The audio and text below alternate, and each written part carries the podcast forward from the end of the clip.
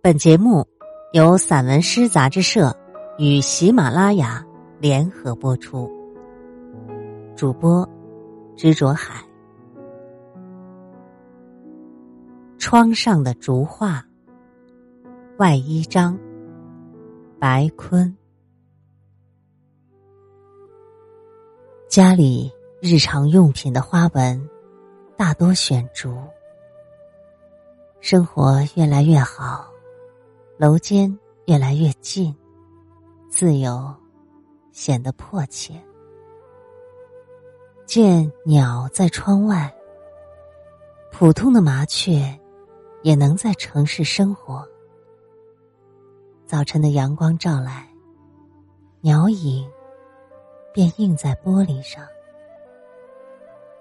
一张玻璃纸，将竹子林虚拟的有条不紊。落落大方，在我看来，小鸟一低头，就是轻轻啄起的画，像与城市失散的手足，清新的，令人心疼。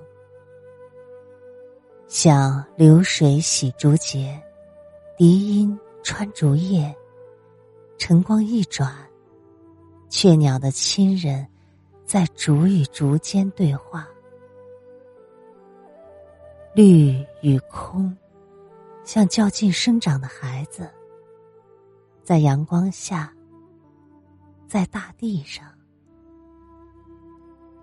绿是目光所见，竹与天空，竹间的空，甚至竹管里的空，皆大于。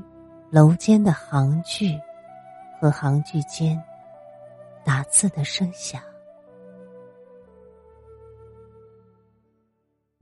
听词，词与词本并不认识。飞鸟与红鱼的轨迹，春与秋的画笔，一碰面便算熟了。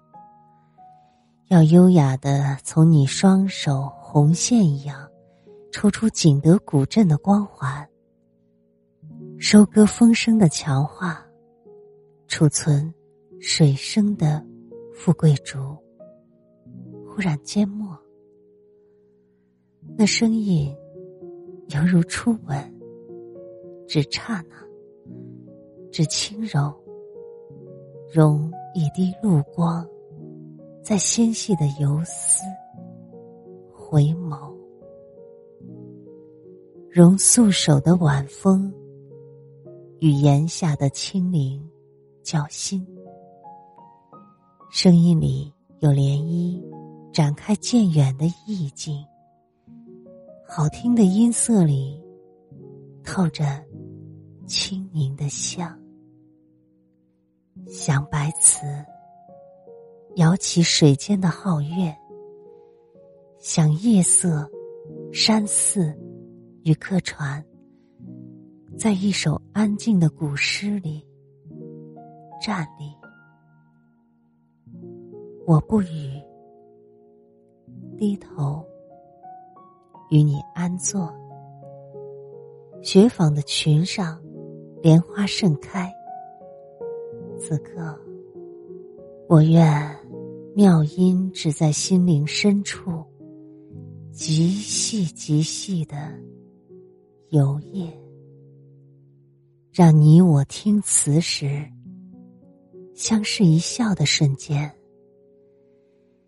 有柴米共白发的画页显现。